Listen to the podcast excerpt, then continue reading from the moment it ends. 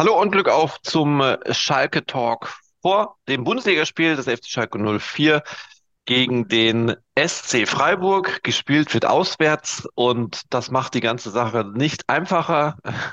Es sind die letzten sechs Spiele in dieser Saison und ja, darüber müssen wir sprechen, denn es müssen dringend Punkte her und darum ist heute unser Gast Schalke-Experte Frank Slesinski in Gelsenkirchen. Hallo und Glück auf, Frank. Hallo René, Glück auf. Ja, 29. Spieltag, hat sie gerade angesprochen, sind noch sechs Spieltage und jeder Punkt ist wichtig. Und Schalke hat natürlich schon ein relativ schweres Restprogramm. Das schwerste Spiel, wie ich finde, ähm, jetzt in der Situation gegen Freiburg. Klar kommt noch Bayern ähm, und Leipzig, aber Frank, wie würdest du denn äh, die besondere Situation jetzt einschätzen? Ähm, muss man nach Freiburg fahren, um zu gewinnen? Fährt man nach Freiburg, um einen Punkt zu holen? Oder fährt man sogar nach Freiburg und sagt, man hat mal eh keine Chance? Nein, äh, ich war ja gerade auf der Pressekonferenz mit äh, Trainer Thomas Reis und äh, der hat ganz klar gesagt, wir wollen da drei Punkte holen. Die Situation an der Tabelle ist ja prekär für den FC Schalke 04 und äh, Reis sagt natürlich, wir sind Außenseiter, aber wenn sie dann nur einen Punkt holen äh, und der Spielverlauf äh, war in Ordnung und die Leistung stimmte, dann muss man auch äh, damit zufrieden sein. Aber die Zielsetzung sind schon drei Punkte, denn die Spiele werden ja nicht mehr, sondern weniger. Es sind jetzt nur noch sechs Stück und ähm, der Druck ist enorm auf den FC Schalke 04, aber die Aufgabe, das wissen die Schalker natürlich auch, ist äh, enorm schwer. Ähm, Thomas Reis hat äh, den SC Freiburg als äh, tollen Gegner charakterisiert. Er hat in den höchsten Tönen äh, von den Breisgauern geschwärmt und äh, schätzt auch äh, den Trainer Christian Streich sehr. Ähm, er weiß genau, äh, wie schwer die Aufgabe am Sonntag sein wird. Ich glaube, kein anderer Trainer schätzt Thomas Reis, äh, nicht Thomas Reis, ja, vielleicht Thomas Reis auch, aber Christian Streich nicht, ne? Der ist ja wirklich ein Urgestein in Freiburg. Jetzt gibt es aber eine ganz besondere Situation auf äh, der Seite des FC Schalke 04, denn Thomas Reis hat als neuer Trainer sein erstes Spiel gegen Freiburg bestritten.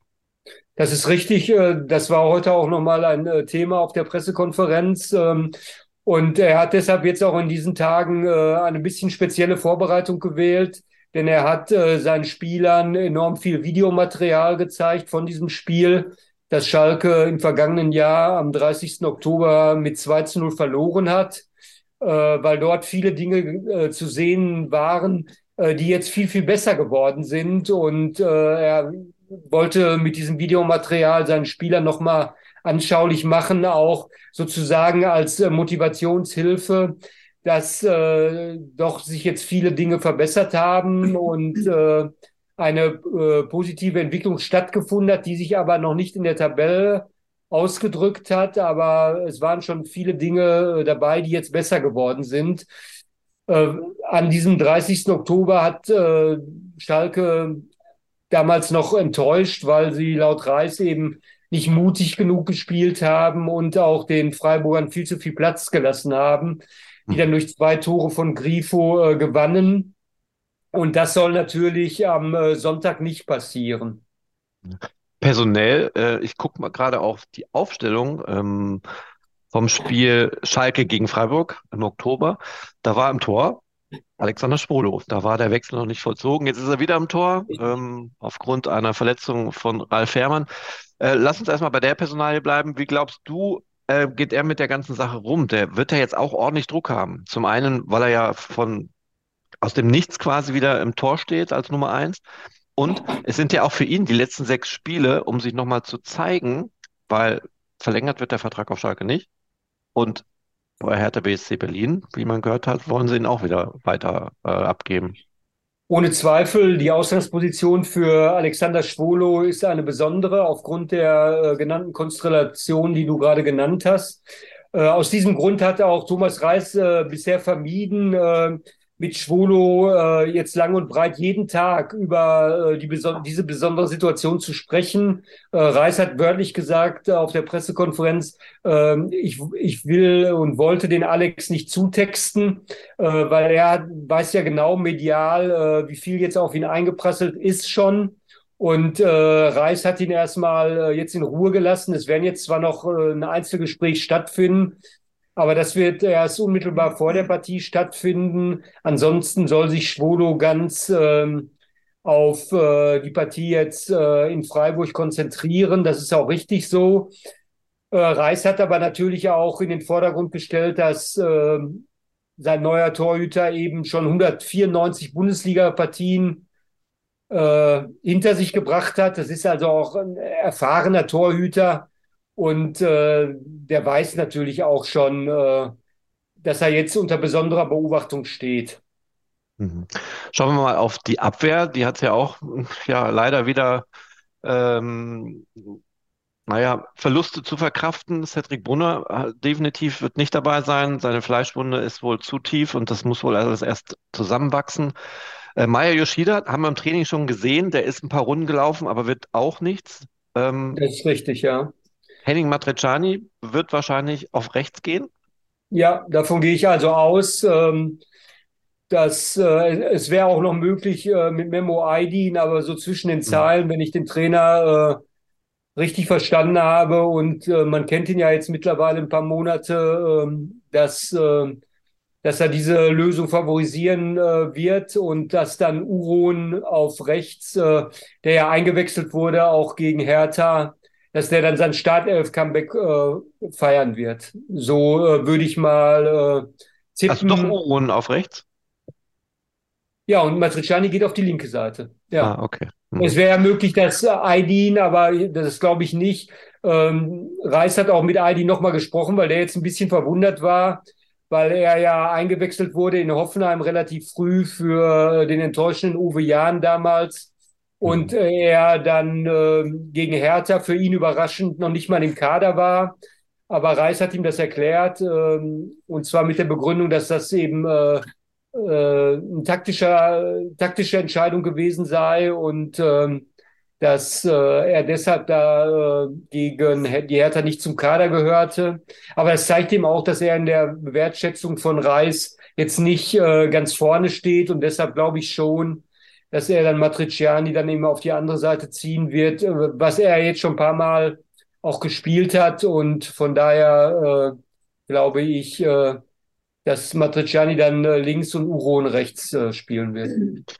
Kann bei Memo Aydin vielleicht auch so ein bisschen die Fastenzeit mit ins äh, Spiel kommen, weil er hat ja gefastet, ne? Er hat ja theoretisch, also wenn ich mal davon ausgehe, wenn man das so durchzieht, als Leistungssportler lässt man doch dann schon ein bisschen Kraft oder spielt das? Ja, aber Rolle? das glaube ich jetzt nicht. Also das war jetzt ähm, kein Thema. Er macht es ja wohl auch schon länger. Äh, Reis hat eben jetzt ganz auf dieses äh, taktische äh, angestellt. Er muss ja auch immer gucken, wenn sich einer verletzt während des Spiels, was habe ich dann noch für Möglichkeiten und äh, Deshalb glaube ich, äh, dass das damit jetzt nichts unbedingt etwas zu tun hat. Mhm. Lass uns mal weiter vorne gucken. Tom Kraus ist nicht ist leider gesperrt. Ist leider ja. gesperrt. Äh. Was glaubst du, wird denn im Sturm passieren? Wird er die gleiche äh, Karte ziehen wie gegen Hertha, dass er zum Beispiel Simon Terodde von Anfang an auflaufen lässt? Davon gehe ich eigentlich hundertprozentig von aus, äh, weil Tirol hat ja jetzt äh, ein Tor gemacht und es würde jetzt ja auch keinen Sinn machen und es wäre ein bisschen unlogisch, wenn er jetzt auf einmal da wieder wechseln würde, weil äh, Michael Freier äh, trotz allen Einsatzes keinen Treffer gemacht hat und äh, Deshalb kann ich mir da nichts vor, nicht vorstellen, dass sich da was ändern wird. Die einzige Änderung wird sein für Team Skarke. Und da, da würde ich mal jetzt äh, Karaman favorisieren, dass er dann äh, von Anfang an beginnen wird. Ja, genau. Tim Skarke auch äh, Verletzungsprobleme. Ähm, aber wie heute auch durchgeklungen ist, vielleicht auch nicht bis wirklich zum Ende der Saison ein Ausfall, ähm, könnte also auch noch zurückkommen. Äh, dann ja, das gehe ich von aus. Also der Reis sprach jetzt davon, dass äh, äh, Skarke wahrscheinlich noch äh, gegen Bremen rechnet er auch noch nicht mit ihm, aber danach vielleicht, dass dann die Risswunde dann äh, ausgeheilt ist, äh, die Wunde und dass ja. er dann äh, wieder spielen kann. Am schlechtesten sieht es eben bei Fährmann aus, das haben wir ja auch schon kommuniziert.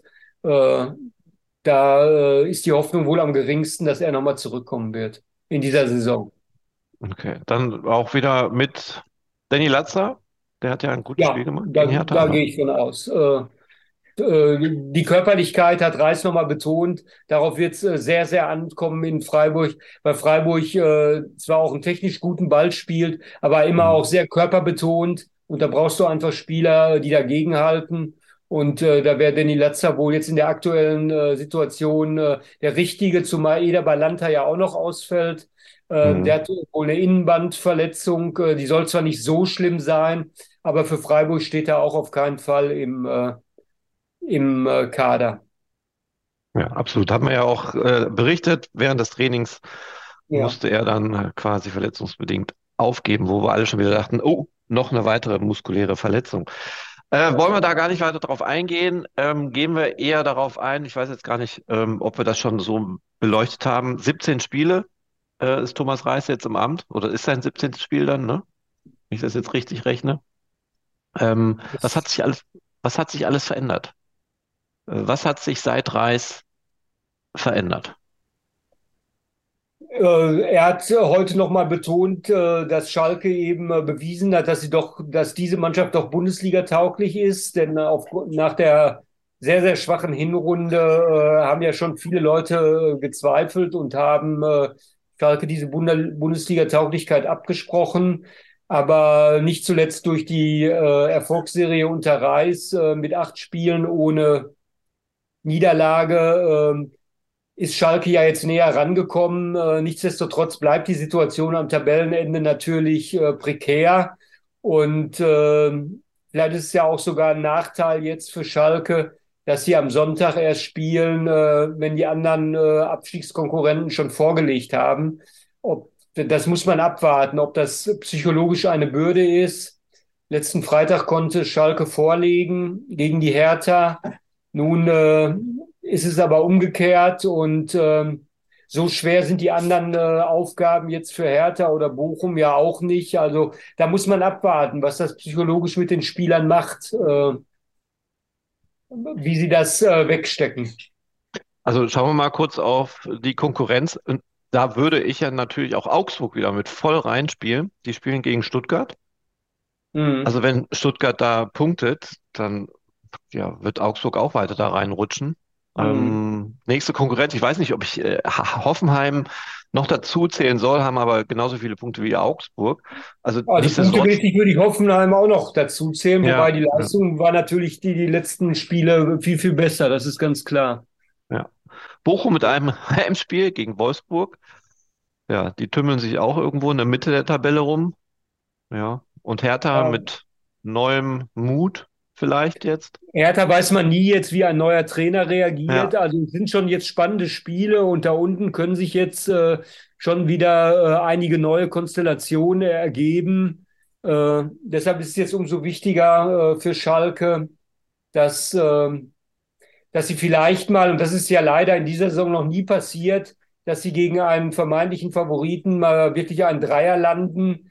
Mhm. Ähm, das wäre dann auch vielleicht eine Initialzündung für die restlichen fünf Partien, um dann nochmal richtig durchzustarten. Ne? Das ist äh, eindeutig so. Aber wie gesagt, die Aufgabe wird sehr, sehr schwer, äh, auch aufgrund der Tabellenkonstellation, weil Freiburg äh, hat natürlich jetzt äh, Blut geleckt. Äh, sie können sogar sich für die Champions League qualifizieren.